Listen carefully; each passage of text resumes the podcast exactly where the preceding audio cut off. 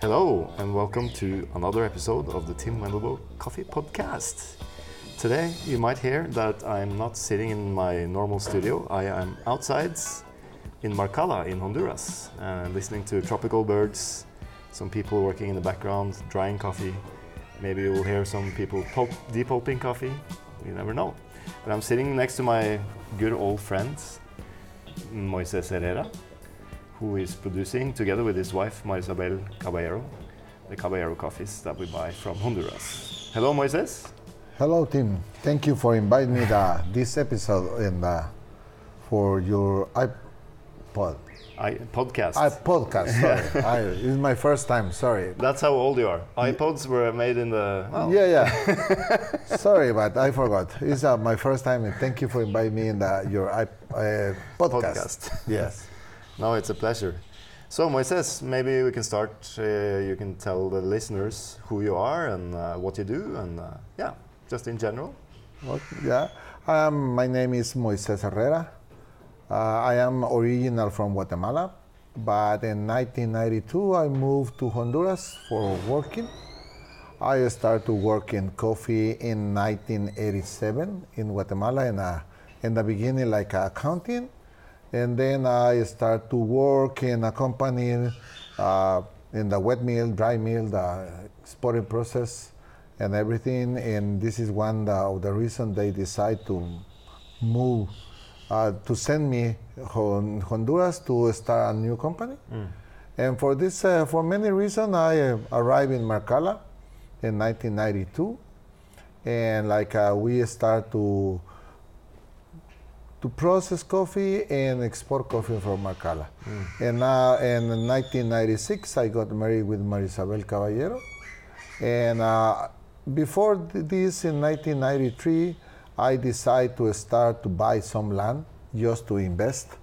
But at uh, 1994, I bought my first farm, and uh, we continued to grow coffee.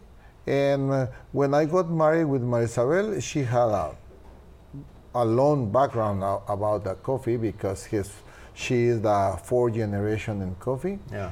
His fa- her family start to planting coffee early s- 19s In Marcala, right? in Marcala area. But um, I we call we are in Marcala, but really the our farms are located in another municipality. The name is Chinacla. Yeah. But I continued, and, uh, and, that, and when I arrived in 1992 in this region in Chinacla, is not common to plant coffee because the people are believe like uh, it's a very high altitude, and it's more easy to plant it coffee in uh, low altitude. But low altitude means around between 1200 to 1500. Yeah. And our farms now are located in a are, uh, start in the 1500 meters to 1700 meters. Yeah. And when uh, uh, I am telling you, when I, I got married with Marisabel, uh, we decided to continue the, the project. But in that moment, uh, the price was very low, and we have a lot of problem. But You we mean, you continue. mean the coffee price? The, yes, the coffee price. Yeah. Because it's in that moment when we started, end of 19s, the coffee price are 40 cents a, a per Mm. Yeah, pound. Wow. And it's very, very difficult time for the producer. Yeah. But we continue, and we are, until now, producing coffees. Yeah, well, that's a little. Uh, I will actually uh, record a podcast with Marisabel, so maybe I should ask her about the story because I know that you competed in the Cup of Excellence, and that kind of changed the way you produce and grow coffee a little bit. Yes, of course. Uh, uh, I always say, like uh, in Guatemala, we have another. In that moment, we have an, another uh, vision about uh, specialty coffee, and I want to push Marisabel and, and uh, her family to produce in, in the Marisabel family in our farms. Uh, because I know the coffee have a very good potential, but for in general in that time Honduras, uh, the, all the roaster know just for volume Yeah. for commercial coffee. But uh, because the price are very low, we have uh, the help for some organizations help the Honduras and the producer to introduce the coffee in a specialty market. And in 19, I remember in 2003 was the Honduras the first national competition about quality. Yeah. And we sent some samples and we took the, I think at that time, the third place or the second place. And uh, this is the first time like uh, we know like uh, we have a very good quality. Yeah. But in that time, mostly we produce catuai. Nobody know too much about varieties in, in, in that time. And um, 2004, we decided to send samples to the first Cup of Excellence. And uh, we took many places. We took the second place in, uh, in the, the 2004, and we continue to to compete because, of course, everyone want to take the first place. Yeah. but for us was a little difficult. Yeah. Uh, we are, uh, but we continue to send, and for us the Cup of Excellence w- was the the window to the people, the roaster know our coffee. In 2005, we start to have a direct relation with some um, buyers, roaster, like uh, Intelligentsia, Counterculture, Stumptown. And in 2010, the competition for Cup of Excellence was in Marcala. And in that time was when uh, was when we know Tim Yeah. Wendelboe. Well, we actually met uh, in 2005 because I was here, but uh, I was not buying coffee back then. Yes, yes, So- I, I remember. Yeah. Yeah. So uh, yeah, I will, we will dig into that story more. I think with Marisabel. Yes, uh, yes, yes. Another episode. She put more uh, Passion. senti- passion, sentimental, and this kind of. Com- we are more yeah. of the factual guys. yes, yes, yes. So we'll get uh, get more of the emotional side of that story uh, uh, very soon. But um, so you mentioned the variety Catuai, and uh, when you started planting coffee here, uh, why did you decide to plant Catuai? Because all uh, all of your farms are now planted with Catuai, and you you own many farms. You own almost like 300 hectares now.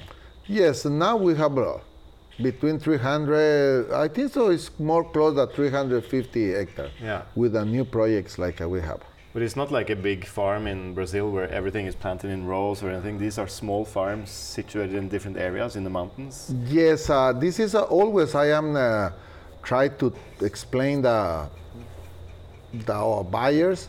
Like in Honduras, is a little different compared with uh, Guatemala and Central America or with Brazil, because of course the numbers sounds big, but um, it's very difficult to have one farm at once here in Honduras, Yeah. like at that, that, that, size. Uh, for example, in the beginning, we start to uh, to produce coffee in Finca El Puente, like uh, is our, name. And then just in Finca El Puente, we have like uh, 35 different plots.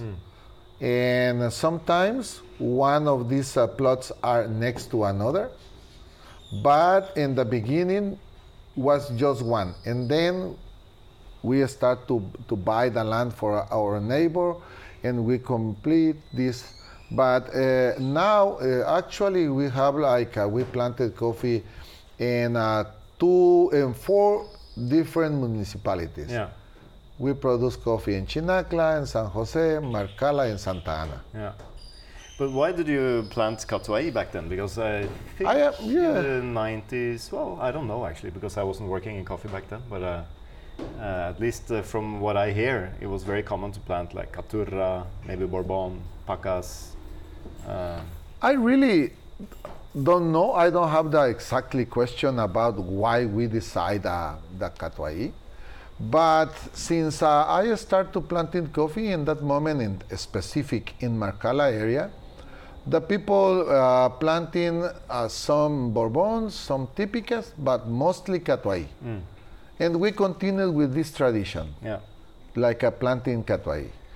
And uh, it's, it's nice because it's a little shorter, Yes, produces it's, a lot. yeah, it's a, it's a good variety. Yeah, And um, But after this, we start to, to know, like uh, sometimes, um, not because in Guatemala or talking about Honduras, not because in Santa Barbara the pacas grow very well, means like uh, in Marcala tastes very well. Yeah. Or for another example is the Parainema. The Parainema is one variety that the Honduran Institute developed for some specific area. The name is El Paraíso. But when uh, sometime the Parainema won the Cup of Excellence, everyone, every single producer want to take this seed Yeah. and start to plant it in different altitude. And uh, in our experience, in our farms, doesn't grow very well. Yeah. Oh, grow very well, but don't taste very well. Yeah, I tasted a lot of Parainema. I was just in Santa Barbara before I came here, and a lot of it just tastes like vegetable soup, like really vegetable. Yes. Some of them uh, can be nice, but uh, they're very specific for, I think, a little bit lower altitude. Yes, uh, they develop for altitude between um, 1100 to 1400. And uh, in that time, uh, is like I know, they developed this variety for one specific problem in El Paraíso area because they have a problem with uh, nematodos.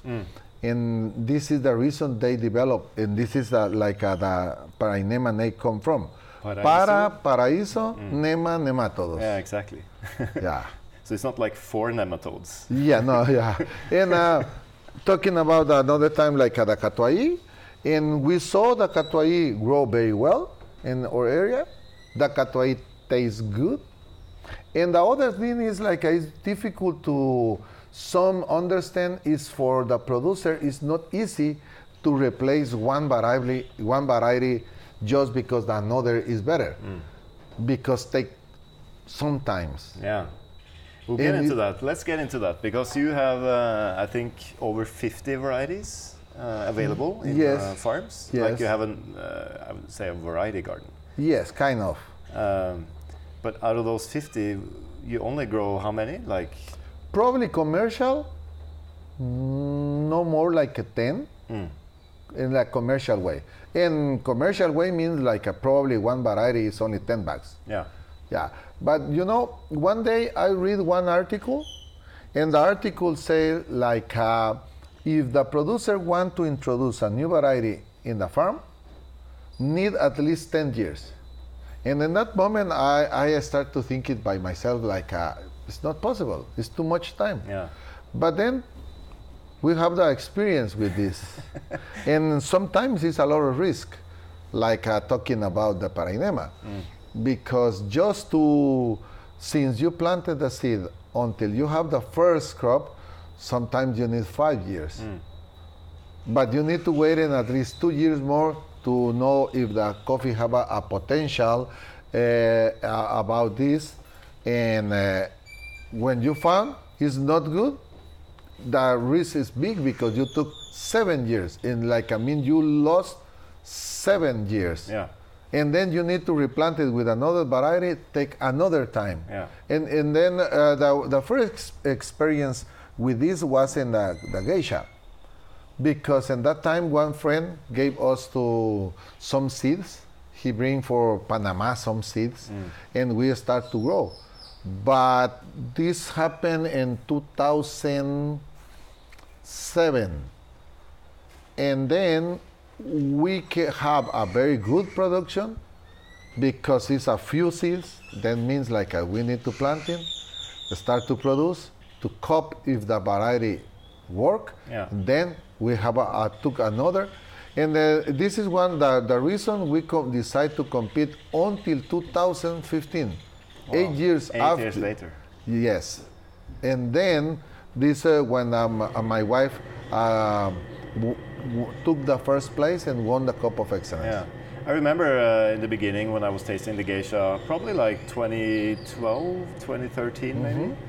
Uh, it didn't taste as intense as it became uh, in the later years. Like now, it's really distinct and intense, and you can really like taste that it's a super high quality geisha.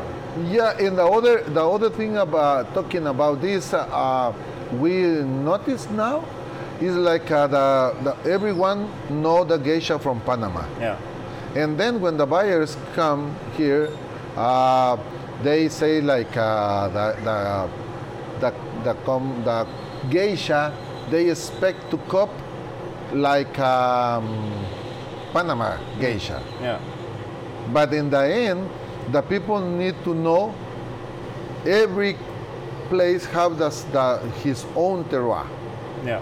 And the, the, the terroir means like uh, have his own flavor, Yeah. Exactly. have the, the own characteristics. Yeah. Yeah. Yeah, your geisha is definitely uh, different from the Panamanian, but uh, actually I like it a lot because it has a little bit more body, I think, in general, and uh, has a very kind of s- slightly more like papaya flavor for me, and uh, this kind of very distinct mandarin flavor. Um, you know, geishas for me are different almost every place that I taste it, uh, which is nice. Yeah.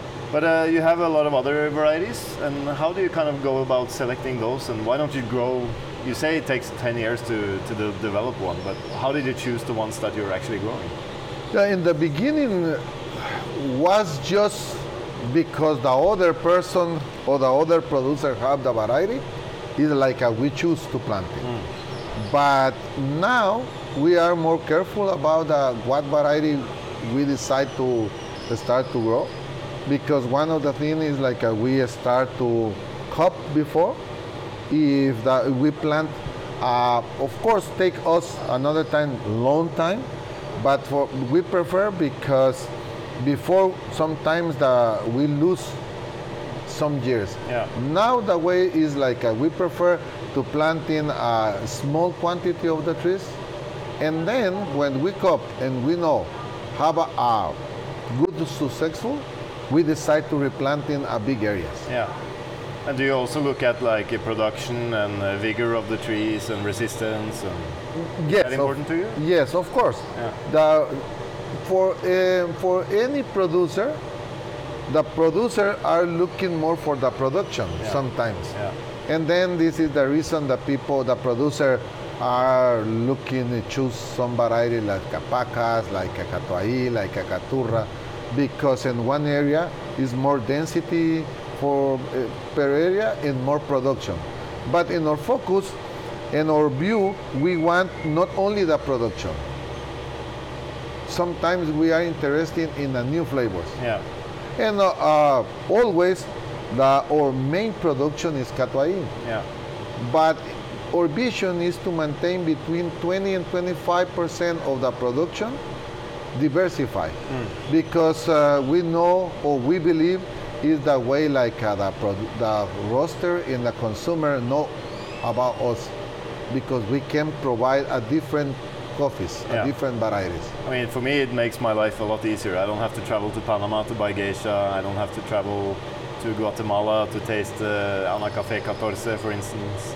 So uh, for me, I like to work in this way. Like, go to a producer that is very highly skilled and buy different flavors from that producer, so I can offer different flavors to the customer. But the elephant in the room is um, you are obviously getting a much higher price for your geisha but you only produce how many bags? Like 50 bags a year? Yeah, now now we can say yes around 50 bags. And how many bags of Caturra, no, uh, Catuai do you produce? Uh, we produce like uh, in total around um, 8,000 baht.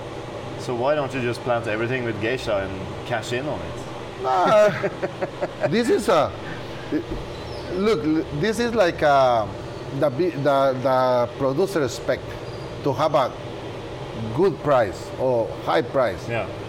but really in the market the market is not prepared for this Yeah. it's sadly but it's not prepared for this and we understand that this position normally the other way is like uh, the consumer are looking for some coffee like uh, he can drink every day and many cups of coffee in a day Yeah. and some varieties like uh, the geisha is too delicate coffee and sometimes is not for every day. Yeah. You can enjoy one or two cups every day, but you need to change. And Yeah. then our Catuai have the characteristic you can drink like uh, every day. It's one coffee for the day. Yeah, I completely agree. I have to say, like, uh, to be honest, I don't drink geisha every day. I have geisha in my roastery. I don't drink it every day. Like, uh, maybe I'll take it once a month to my flat and then brew it. But uh, mostly uh, for my breakfast coffee, it's like Catuai. I drink the Variedad Colombia from Finca Tamana, like sweet coffees that are uncomplicated and just super nice. Yes. We just finished the table of your Catuais and they were like, even though they're very similar in flavor, there's a lot of different qualities and uh, some of them have more fruit flavors, some of them are more chocolatey, one was a little bit more herbal. Yeah. So uh, it's, it's a pretty interesting coffee, I think. Yeah, because this uh, the different flavors sometimes the depend the plot like uh, is come from the coffee. Yeah. It depend the day. It depend how the cherry is. If it's just ripe or is a little more overripe. Yeah. Like I mean, like uh, if it's red or or more purple. Yeah. It depends. This. We could taste that on the cupping. Like uh, I wrote sometimes slight ferment, Yeah. and then you mentioned that this was uh, maybe like coffee from uh, Yeah, very, very ripe. Yeah, and this time, especially in that time, it's very difficult because we have uh, problems with the labor. Yeah, And then happen this situation because you don't, don't- you don't have uh, enough labor, uh, labor, and then you need to wait in, or the coffee need to, to wait in until the, we have time to go in a, another lo- Yeah. plot. Speaking of labor, because you have obviously a lot of different small farms and a lot of land and a lot of coffee to produce. Uh, and uh, some people might know that there's a lot of uh, migration to the US from Honduras and from Central America in general. Like, uh, how is it? How is it today compared to like in the 90s to get labor, and how do you actually attract people to come and help you pick the coffee and process the coffee? Yeah, like uh, you, you say, like uh, it's a, now it's a big issue for us. Yeah, a lot of immigration. Almost every week, some want to go to the United States or some to Europe, spe- especially to Spain. But um, one of the the things like uh, we don't have too much problem. Thanks God, and we say thanks God and thanks the coffee buyers, because one of our focus is always is to share with our worker some of the money we take. Yeah. And then normally uh, we provide more uh, salary compared with another producer. yeah, And this is one of the options we gave them to, and uh, we provide them, the normal producer, sometimes they took the picker just in the season of the harvest. yeah, And then in the no harvest time, they need to looking for job in another place. yeah, But now we normally have the same people working because uh, uh, after just after the harvest time, we start to clean the farm, and instead of like uh, some producer, they prefer to clean with machine or with apply some herbicide. We uh, are loo- looking to just clean the farm by hand yeah, because it's good for the soil yeah, because we incorporate some organic material yeah. and it's good in the social view because we provide job to the people around our farms. And then we have always a, big group or a good group of people working for us. And then is la, another another way like uh, we maintain the same group is now we process our, co- our coffee in our own mill. Yeah, and then there's la- another way to provide coffee uh, work for all the year. And then the, the people of course we left some people we lost some people but we maintain a good group. But one of the reasons is we pay better compared with another producer yeah. And I guess uh, an important thing is that they can actually work the whole year because uh, you see in Colombia, like uh, people travel from farm to farm to be in the peak of the harvest so they can make as much money as possible. But uh, your model is like paying a little bit more and then keeping them the whole year. yes which uh, I guess they don't have to move around, and you know nobody really wants to move around all the time. And Uh, they probably have families uh, nearby your farms. They live in they they live in the community around your farms. Yeah. Yes, they live they live in the community around the farm. Yeah. Yes. That's nice. I once uh, drove uh, the car with you from your mill to see one of your farms, and you stopped by a house that was under construction, and you said that you were helping uh, this person build a house. Yes, uh, since like um, six, seven years ago, we started like a the social program. We stopped a little bit for the pandemic time, but the way is like uh, we try to help our worker to fix his house Yeah. to have a better house. And then uh, every year we are looking for some. But the way like uh, we do is we ask them like uh, they need to put some. Because normal the people are very happy when you provide all, Yeah. but is in our view is not the best way because they need to know they put some effort Yeah. in a job. And in that time we in like uh, now we are probably we are helping like uh, six people to fix his house and they live better now.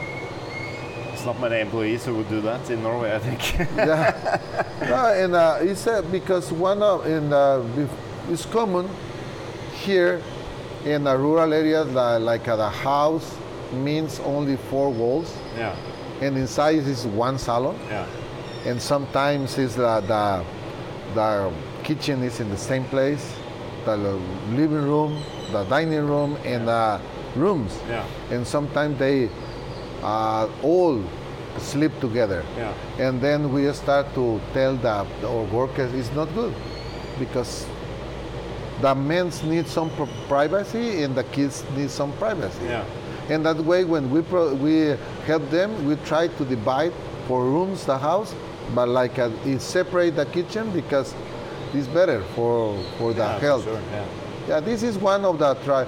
You know, we always say it with Marisabel, or and our vision is to to have a good life for our family and our farms. Our farms looks very good and produce good coffee. Take the environment and have a good social project Yeah. because in that way we can produce and we can uh, still grow coffee. Yeah. Yeah, I mean, uh, that's a big thing around the world, I think. Uh, people struggling to get workers. Also, the farms are uh, getting more and more hit by disease and pests. Mm-hmm. So we have to think of it as a holistic uh, thing, and environment is a big part of it, and of- also the workers. Of Yeah, of course. course. Yeah. Social programs. All right, I forgot to ask you a little bit uh, back to varieties. Uh, what, uh, because you mentioned Catuai and Geisha. Um, what kind of other varieties do you grow, and are you happy about at the moment? Uh, another variety like uh, we have is Java. We have uh, some SL28. We have some Pacamara. And now we have some, uh, we are start to try to plant some Anacafe 14, some Kenyan coffee we call, some Pinto, some Marsellesa. This is one of the, the variety work better Yeah. Our place. Yeah, I was cupping the Pacamara. I can see from my scores here, it was tasting really, really good this year. Uh, like super distinct, fruity, uh, Pacamara flavors, I call it. Um, it's not very common to find very good Pacamaras. Like, we obviously buy the one from Los Pirineos, which you have been. Um, but also some of the Kenyan uh, varieties that you have are tasting really, really promising. Yes. Are you planning on replanting some of the Catuai or changing or? Yes, in, uh, bec- uh, for example, we have the variety like a Java, but the Java in the beginning grow well, taste well, or taste good, Yeah. but we have some issue with uh, because the, the Java is a tall variety, it's a big tree, and we need to learn how pruning, or maybe we, uh, we need to replace with another variety. Yeah. This year, with you, we cop the first time the variety like uh, from Kenya. The name is Batian, Yeah. and tastes good. Tastes really good. Yeah. tastes very good. Tastes, and then we are thinking to try to replace some areas, the Java for the Batian or Yeah. something like that. Yeah. Because in the end, the other thing is we need to maintain some balance between the production. Yeah. Because one of the, and we talk with you uh, in another time, like uh, sometimes the, produ- the buyers, the roaster, ask you for new varieties, ask you for new process. But in the end, they arrive and they copy in and they buy two bags, five bags. Yeah, and then the producer take the big risk Yeah. about this, and we need to maintain the balance Yeah.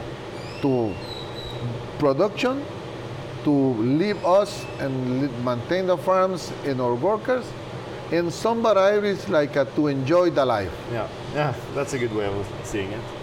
And speaking of process, because uh, uh, many years ago we did a infamous uh, experiment on drying uh, on your mill, and based on that experiment, it changed the way I dry, or wants the producers that I buy from, how they dry the coffee. So now I prefer to buy coffees that are dried on the shades, uh, preferably on raised beds, and slowly, uh, because we found that the f- shelf life was much, much, much longer. The coffees tasted cleaner, and so on. Can you maybe explain a little bit about the experiment we did and how it has changed your production? Uh, yeah, yeah. I remember. I, I don't remember exactly in what year it was, but with you we start to make some uh, experiment about this, and I remember in that time we start to dry coffee in a patios, uh, in a thick and a thin layer. Yeah. We start to in shade and African beds and sun with shade and uh, guardiolas too, and we we do many experiments.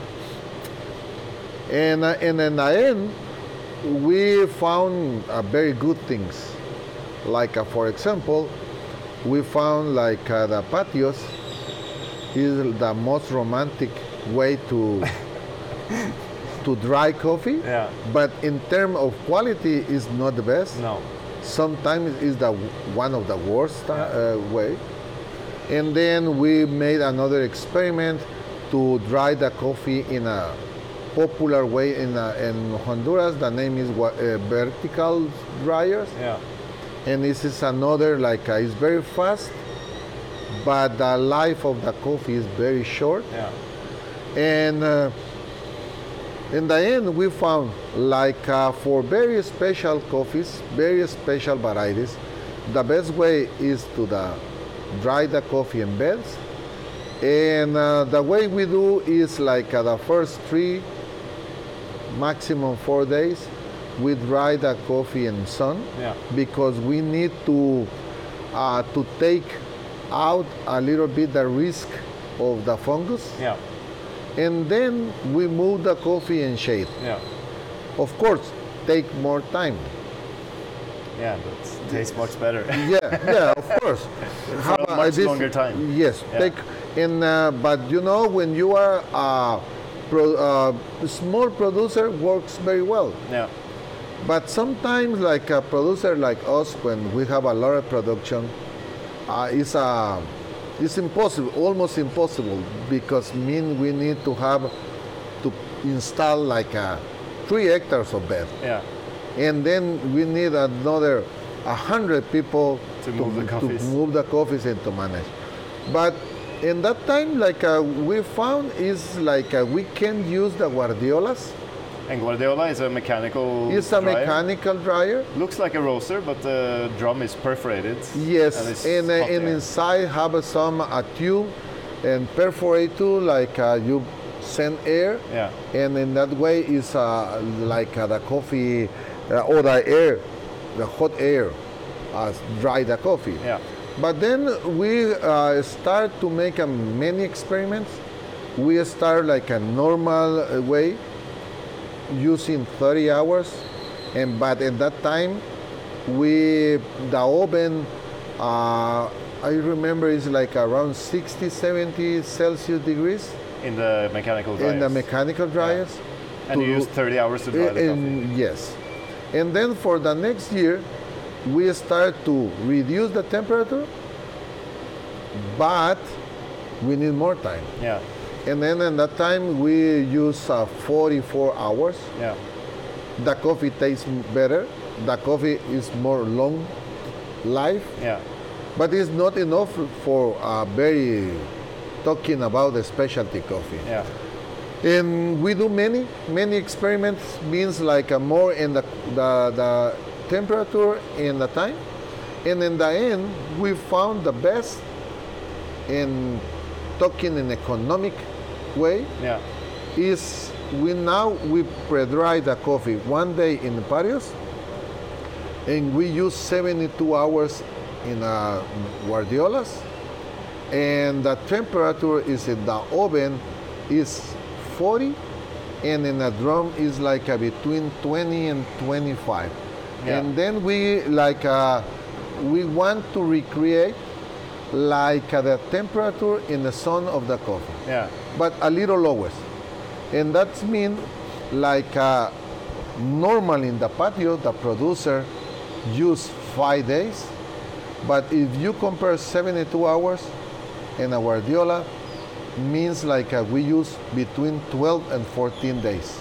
yeah. And- because five days of drying in the patio is not uh, 24 hours of drying. Yes, normally per day is only maximum six hours. Yeah, And in the Guardiola, we use a 72 hours, and then it's like a 12 days in uh, drying, plus one day in the pre-dry, means like a between 13, 14 days to try that. And you know, now all the coffee or most of the coffee we dry in the Guardiolas, but the customer are happy because some of the customer uh, use the coffee one year later, yeah. and the coffee tastes fresh. Yeah. Yeah, that's the big difference because I remember when we did the experiment when you had the 30 hour drying, not even did the coffee fade fast or taste old uh, much faster than the shade dried, but it also had a slightly different flavor. Yeah, tasted like, I called it like sweaty coffee. It tasted like, uh, yeah, something different in the coffee. Whereas now when I cut, uh, you put a lot randomly a blind on the table uh, next to all the coffees that I buy that are dried in shades. And I couldn't really distinguish it that it was different from the others. Uh, and I scored it quite well. I think I scored it 85 and a half points. yes, Uh, so at least now it you know it, it tastes the same, um, and then you know you probably need bigger lots to fill the guardiolas and and everything. But, yes, and you know it, maybe the- question is why we don't use more time in Guardiola. yeah, In uh, like uh, I am telling before, we tried, and we do until 120 hours. yeah, The problem is that sometimes the buyer don't are able to pay this extra money, yeah, extra cost we have.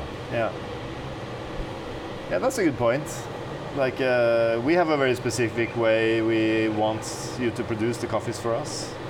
Um, and you mentioned that there were some buyers here asking, why don't you do it for all your coffees?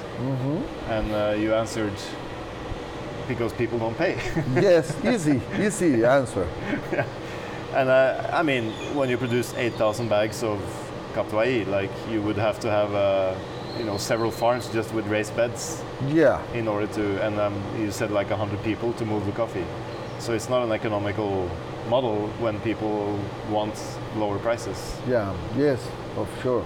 Yeah. Like you say, it's, it's uh, we call like uh, it's almost impossible to Yeah. do this. And we know that uh, production cost has uh, risen quite a lot in the last year, especially fertilizer prices and everything. Uh, I think we might have to talk to you again in another episode about that. But uh, in general, like, have you been able to raise the prices for your coffees? Do the buyers understand that your cost is also rising, or? Uh, The last year was more easy yeah, because it was a big if- in that compared with that 2021 the cost compared like a 2022. But honest, for the 2023, even a lot of cost is increased. Not all the buyers want to increase the price. Yeah. Some buyers are able to maintain that level, but even some ask to reduce a little bit the price of the coffee. Which is strange. I mean, Yeah, I know. It's e- strange. Even inflation may, means it's not going down. You know. Yeah, and you know, this is a, maybe we need to talk in another episode about this, but we need in like a team means producer, workers, buyers, and roster. We need to work like a team because if not, probably in the soon, will uh, like a producer, we will have a, big issue with this. Yeah. Yeah, for sure.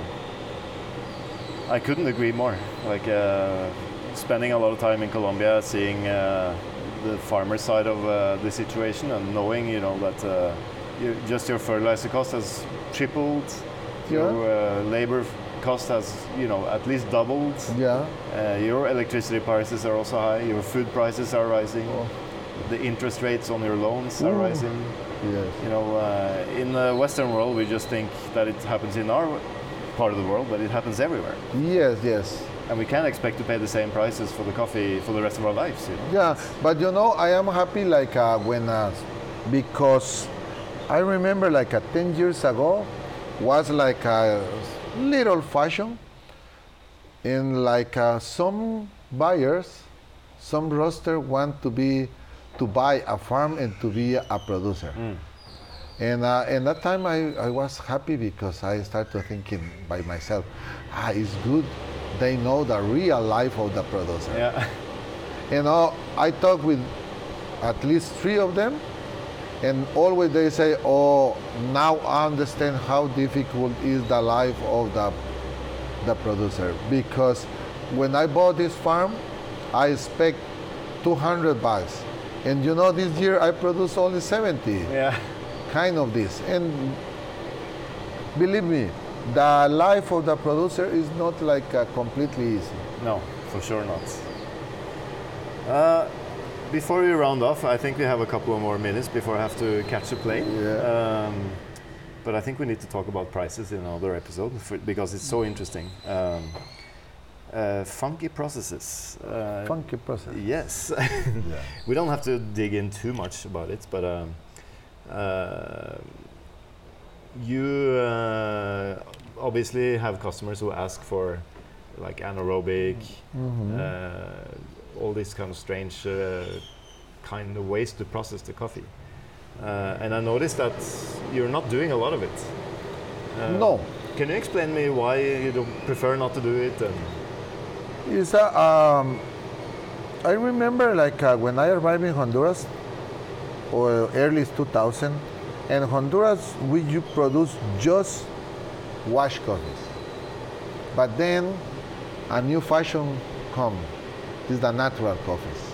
And Honduras start to produce a natural coffees. It's different flavor, yeah, but even it's a interesting flavor. yeah, But after this, we start to receive another time the some buyers and start to talk about the different process. And you know, for the producer, the producer always are looking for a new window because the new window means sometimes better price. Yeah, and then the the producer are follow this uh, uh, uh, price high price but at the end we are in the same way because some customer ask us about this and um, now we do some of this process but we try to do just like uh, when some specific customer ask us about one process and some specific quantity of coffee for them. yeah, Sometimes I am not, not agree with the flavors. It's not my preference, yeah, but I need to respect this preference for another customer. yeah, and we produce some, but not too much compared with another. Yeah. Always my vision is to produce the best wash coffee forever.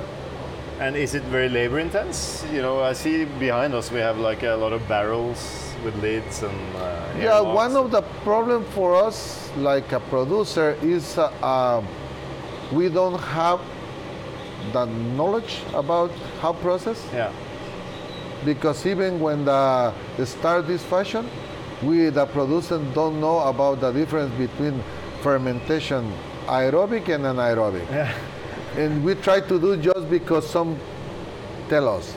And the other is we don't have the facilities to do this. Yeah, and then we start to to do the things like a weekend. yeah, but in the end you need more time. Yeah, you need more labor. We need uh, many things about this. And another time talking about price. Sometimes in the end the cost is too high. Yeah. Compared to the price you get. with the price So even if they commit to the coffees, it doesn't make sense to do it. Yeah, sometimes no. Yeah. But the the customer like uh, we choose to do this um, this uh, kind of processing. They are uh, commitment with uh, us with a price too, and they pay us a relative oh good price for this uh, this process. Yeah, And this is the reason like uh, we maintain this kind of process. yeah. Yeah, I mean, I think that's fair. If you're willing to pay for it and uh, you're willing to do it, there's nothing wrong with it for sure. But uh, it comes always comes with a price. And uh, what happens if the coffees don't taste good? You know, do they still buy it? And you know, Yeah, this is a this is a good point because normally, if the coffee don't taste like they expect, for them it's easy to say to release Yeah. to reject the coffee, and the risk is for the producer.